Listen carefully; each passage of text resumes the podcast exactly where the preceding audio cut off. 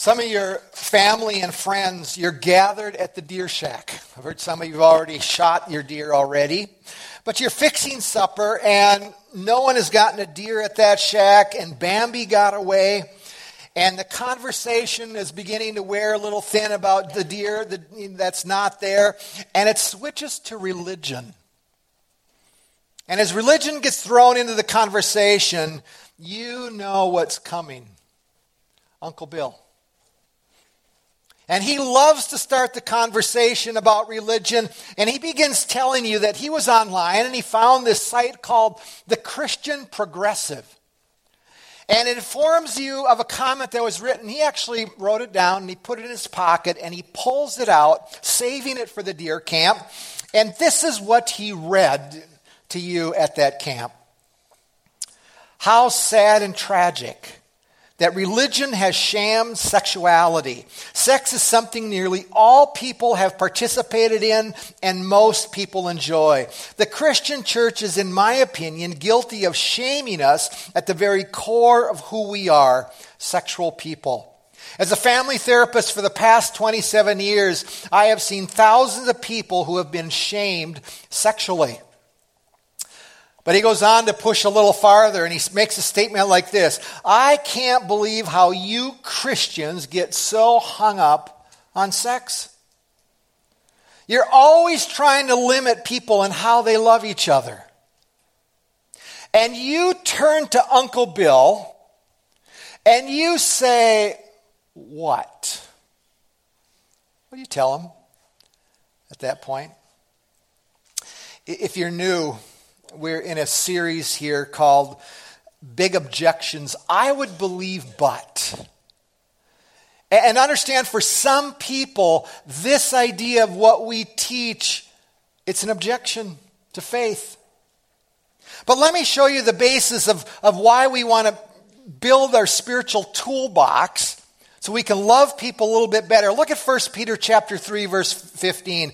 But in your hearts, honor Christ the Lord as holy, always being prepared to make a defense to anyone who asks you for the reason for the hope that is in you. Yet do it with gentleness and respect. This topic is wide, it's deep, it's difficult. And I don't have time to go into some of the issues that I wish I could, but here's my belief, just looking back over the years. The church has not done a great job in equipping people on this topic. And my response, the response to this topic is, frankly, has not been consistent. And even of churches that call themselves Christian, it's kind of all over the place. But I would also say this to preach this topic of, a matter of fact, a theology of sexuality is hard. it's not one of the favorite topics, I don't think, of pastors out there. And I believe this for generation, the, the topic again has been ignored. And, and folks, that's also true in the parenting realm as well, in the parenting world. But let me begin with an illustration of a reality that comes into play on this particular issue, and it applies to families in general. It, forces us, I, I think, to step back and go, are we being intentional as we disciple our children on this issue? through biblical history, see, there gives the reality of some generational things that can come into play even on this topic. And uh, I, I, this principle, we were, I, learned this way back when I was younger, very young, in, in, when I was living in Vancouver, Washington. But these three stools in front of me represents three people and three generations. The first one is King David. Now, most people know who he is, who he is. And the idea there that, you know what, David was a man that was after God's own heart. Matter of fact, let me put a verse here on the screen for you on this one. 1 Samuel chapter 13, but now your kingdom shall not continue. Speaking to Saul, okay, the Lord has sought out a man after his own heart, and the Lord has commanded him to be prince over his people. Now, David did have challenges in his life. He was not perfect, he, but he did not hide his flaws either. But one thing is certain is that truth, it penetrated his soul. And he was even unafraid to admit his sinfulness. His heart was broken over his sin, even in some of these areas. But you got to catch something. While he had a whole heart, he struggled to communicate it to the next generation, to his son. And if you remember his son, who takes the reign for him, this son named Solomon. You see, Solomon had a different understanding. And if you were to describe Solomon, he really didn't have the same heart as David. Matter of fact, let me put a verse on the screen 1 Kings chapter 11. His wives turned his heart after other gods, and his heart was not fully devoted to the Lord his God as the heart of David his father had been. People describe him as a half heart, spiritually speaking. But he also had children, and one of them that took over was Rehoboam. He took over at the age of 41. And one of the nuances there, because of his character, the nation of Israel was split in half. And Rehoboam took and ruled the nation of Judah and those two tribes. And let me show you an example of what the qualities of this man was about. 1 Kings chapter 14.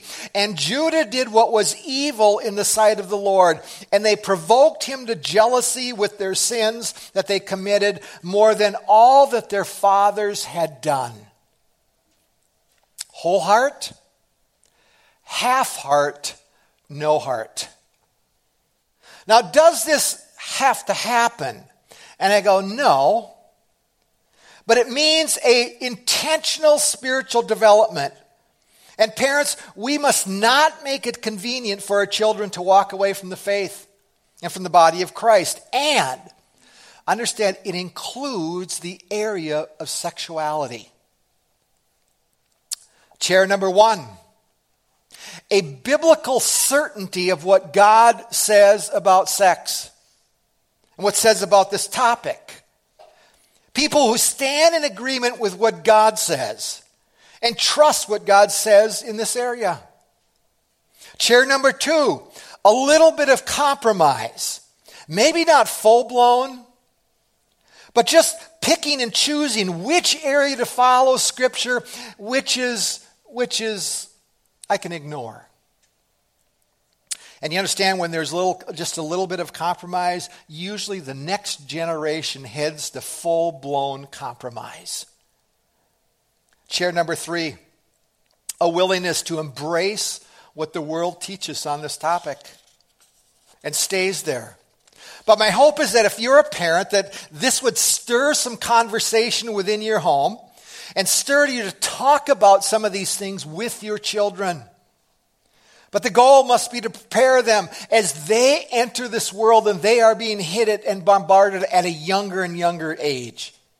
But here's how I want to begin today. I want to just give you four different views of sexuality that really are coming to play in our culture. And if you could follow along in the bulletin outline there, number one, I said it this way that sexuality is actually debased and only useful for procreation.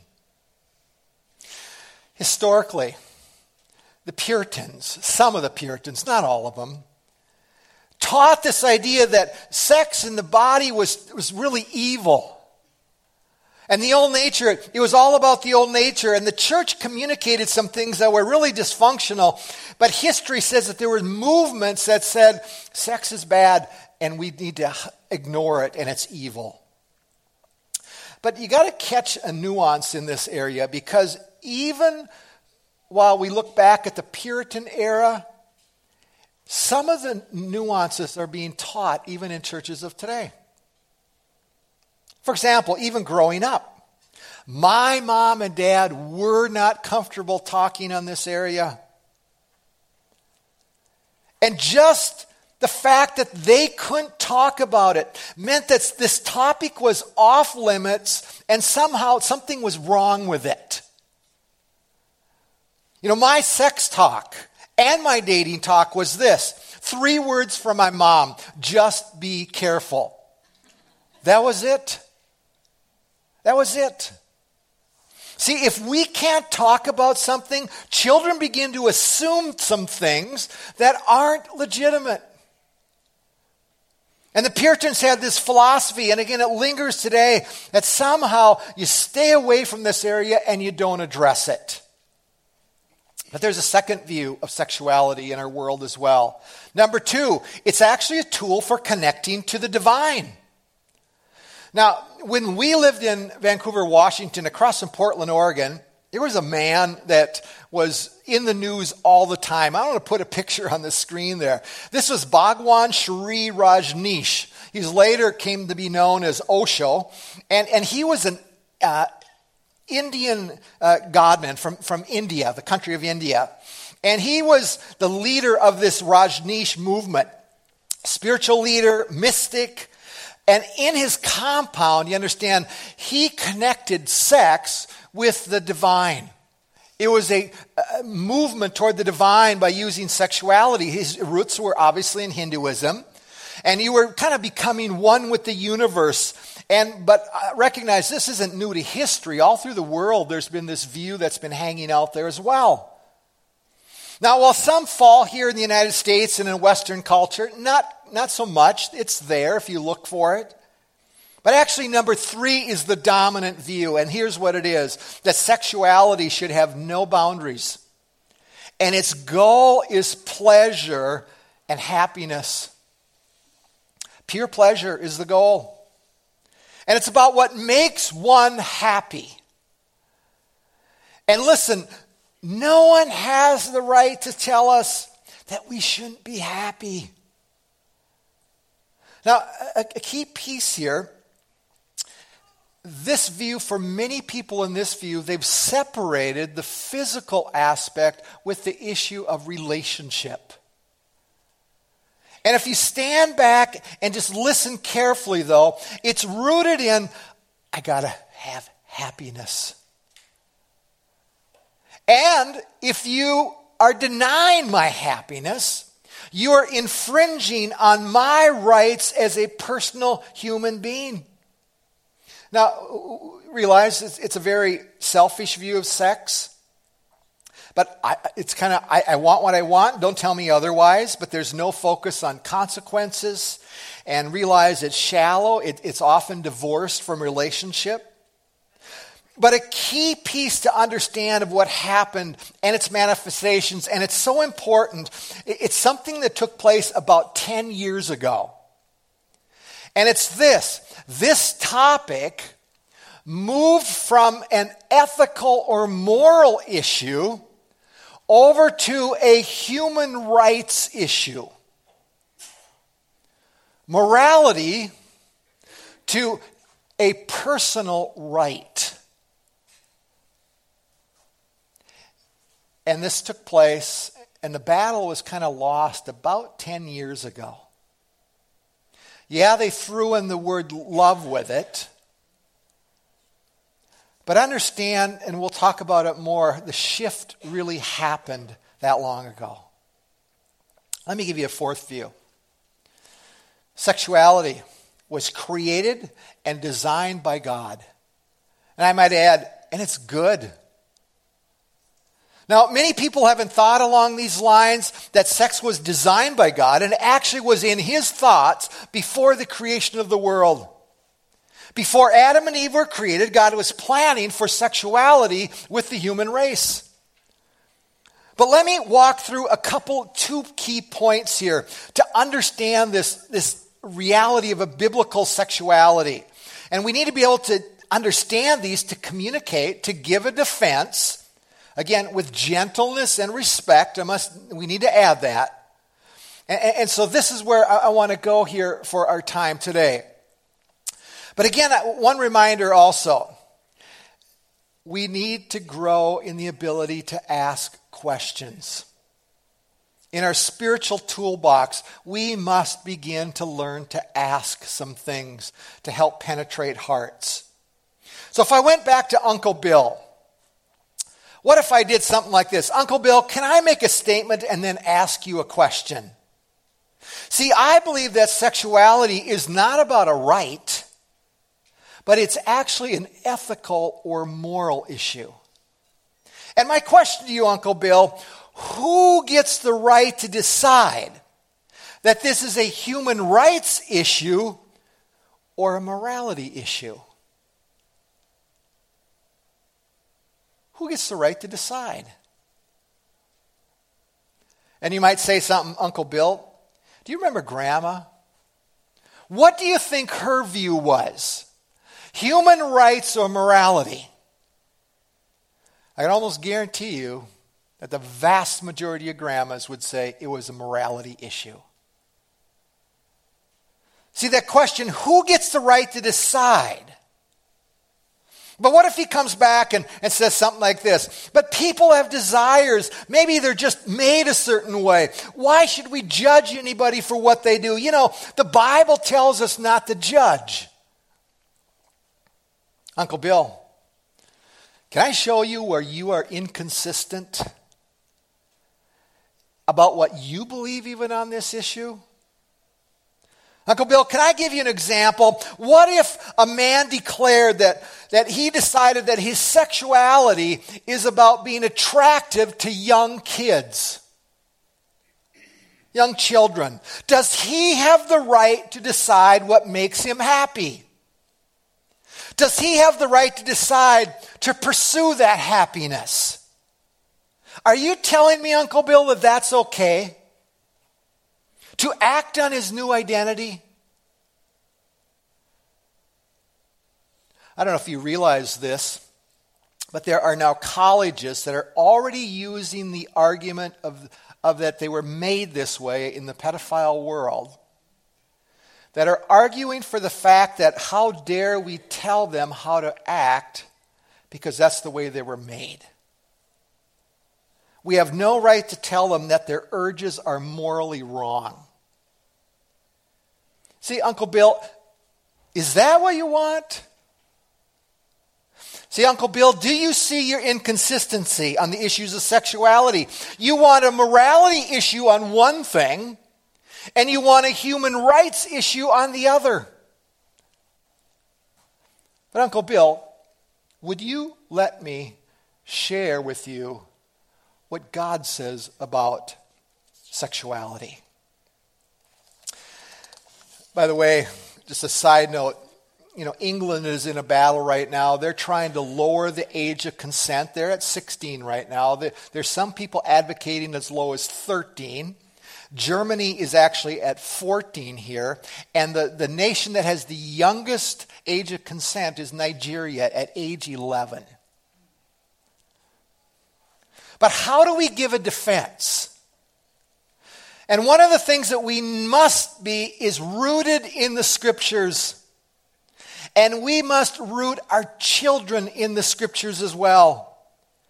And we need to be able to defend and say with gentleness and respect what God thinks about sex and sexuality. See, most people still believe in God, but they don't want to connect it with sexuality. So understand the sexual issues are still connected and often spoken about even in the scriptures today. And again, don't shrink back on stating that God is the one that declares what is morally good and what's not good. So realize as a follower of Christ that God's greatest desire for us, though, is not about happiness.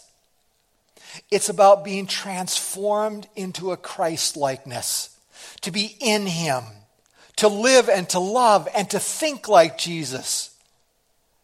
But again, the culture, do they know that? The answer is no. So, what do we teach our children? So, what do we, how do we help them flourish in this area and even protect them? So, let me give you a couple of these main points and just to wrestle with them here for a bit this morning. Number one, a biblical certainty that sexuality is rooted in creation when God made us male and female. Now, I, I wish I could spend a whole sermon on this topic, but I can't. But understand this at the fall, when Adam and Eve sinned, this area got distorted. Satan took it and he flipped it upside down and it shifted away from its original intent. What was good, what was God made, and it was beautiful. And let me show you some text as you, that maybe for Uncle Bill that you would actually open your phone and you'd pull up the scriptures. And here's one of them, Romans chapter 1, that you might want to have him read. Look at how it goes in verse 25. Because they exchanged the truth about God for a lie. That lie is Genesis chapter 3. You can be like God, okay? And worshiped and served the creature rather than the creator who is blessed forever. The creature is us, ourselves. For this reason, God gave them up to dishonorable passions, for their women exchanged natural relations for those that are contrary to nature. And men likewise gave up natural relations with women and were consumed with passion for one another, men committing shameless acts with men and receiving in themselves the due penalty for their error. Hard passage deals with the topic of homosexuality. But maybe Uncle Bill, look at this one as well. Matthew chapter 15. For out of the heart come evil thoughts, murder, adultery, sexual immorality, theft, false witness, slander. Matter of fact, remember, Jesus is speaking here. This is the words from Jesus. But another one, look at 1 Corinthians 5, verse 1. It's actually reported there is sexual immorality among you, and of a kind that is not tolerated even among pagans, for a man has his father's wife, a type of incest going on. 1 Corinthians 6:18 flee from sexual immorality. Every other sin a person commits is outside the body, but the sexually immoral person sins against his own body. Colossians 3 5, but put to death, therefore, what is earthly in you sexual immorality, purity, passion, evil desire, covetousness, which is idolatry. The last one for this morning, 1 Thessalonians 4 3. For this is the will of God, your sanctification, that you abstain. You catch that it's working against something, that you abstain from sexual immorality. Uncle Bill, these are just a few verses that speak to this issue, and there are more. See, the Bible teaches about sexual immorality, Uncle Bill, and that word sexual immorality is the word, word porneia. It includes sexual activity that's outside the marriage, any sexual activity outside the marriage covenant. See, God says that within marriage, sex is a gift and it's to be expressed in a marriage. Uncle Bill, outside of marriage, it doesn't unite, it divides, and it's based on selfishness. That's what God says. Are we willing to be that bold with an Uncle Bill? But for all of us folks, realize that the word porneia there is a broad word. It would cover incest, it would cover uh, prostitution, anything outside the bounds of marriage. But the message, you understand, to our children from the media and even from some churches, it doesn't hurt. Just enjoy yourself and do anything in the name of love. But see, when one worships and serves the creature rather than the creator, you know what? That path actually makes sense. Why not? Why not? But as a follower of Jesus, it means that we don't think like the world, we don't do like the world. We follow somebody different than the world. See, but it leads then to a second critical point. Number two, that God gave boundaries for the expression of sexuality. And what's the boundaries? Marriage. Marriage. And we have to believe that boundaries that are placed by God are always in our best interests. You know, I, have shared this before, and it was not, I, I do not take credit for it in any way. You know, but my son put a boundary, actually, him and his fiance went before they were married. They did not kiss until the wedding day. They put that boundary in place. My daughter did not kiss her Josh until she was engaged. A boundary. Why? There was a benefit to that. Actually, getting to know the other person. And they, I think this as well, they wanted to do God's will on this issue. See, the scriptures reveals that. Do our students understand that sexual purity is the will of God? It's God's will. And the scriptures affirms that. And sexuality in the right context is God given and it is beautiful. It's right. It's a gift. See, Genesis 2 for a man should leave his father and mother, be united to his wife, and become one flesh. That's not just any relationship, that is clearly marriage. And Jesus affirms it when he quotes even that passage when he speaks in the Gospels. But sexual intimacy was always a part of God's plan before the fall. It was thought of before even creation took place. But God set the boundaries for sexual expression within marriage, male and female. But understand what this means. Do our children before they get into a relationship, do they know about biblical sexuality and marriage? Because the context needs to be put together. When my mom just said, just be careful, there was no context for it. She didn't bring in the idea of marriage, what God's plan was, the beauty of it in that context. See, God is the one that sets the boundaries and the instruction on it. Are we willing to talk to our children about this and include the issue of marriage with it? And if we do not connect it to marriage, we're actually missing out on the biblical model of sexuality. If we leave it out, it's missing the heart of marriage. But our children must hear this and know what God says about it. Even for marriage, marriage is a covenant relationship.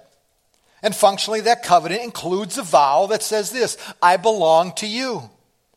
And when that happens, sexual intimacy becomes a sign and a seal of that marriage vow, of the unity of it. See, sexuality is linked to the vow within a marriage to leave the mom and dad and become one. And it's saying that you continue to say with your body what you said with your mouth that we are one and God made the institution of marriage.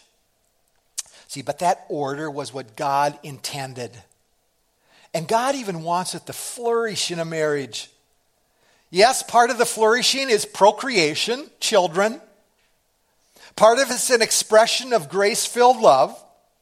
Part of it's the enjoyment and the pleasure of being with the other person. But part of it is the protection of the relationship. Now, I don't have time to go here, but 1 Corinthians chapter 7. It's about protection as well. And, again, I, I, don't have the time. Paul also points out in that text not everybody's called to be married. There's an issue of singleness. And what do you do then with the issue of singleness?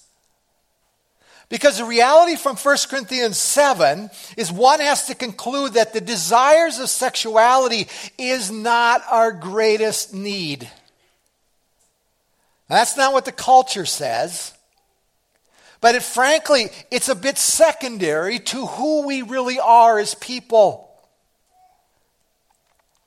See, the world teaches that sex is used for happiness and pleasure, and some type of meaning and of actually relational meaning is where they're, hoping to find it. But understand this as a follower of Christ, it can be different. And there's sometimes there's even advantage not to be married. Paul pointed that out. But the challenge, I think, on this topic we look around our world and it's easy to become, yeah, a judge, to be judge, judgmental. So, my goal is not to judge, but to say, what does God communicate on this issue?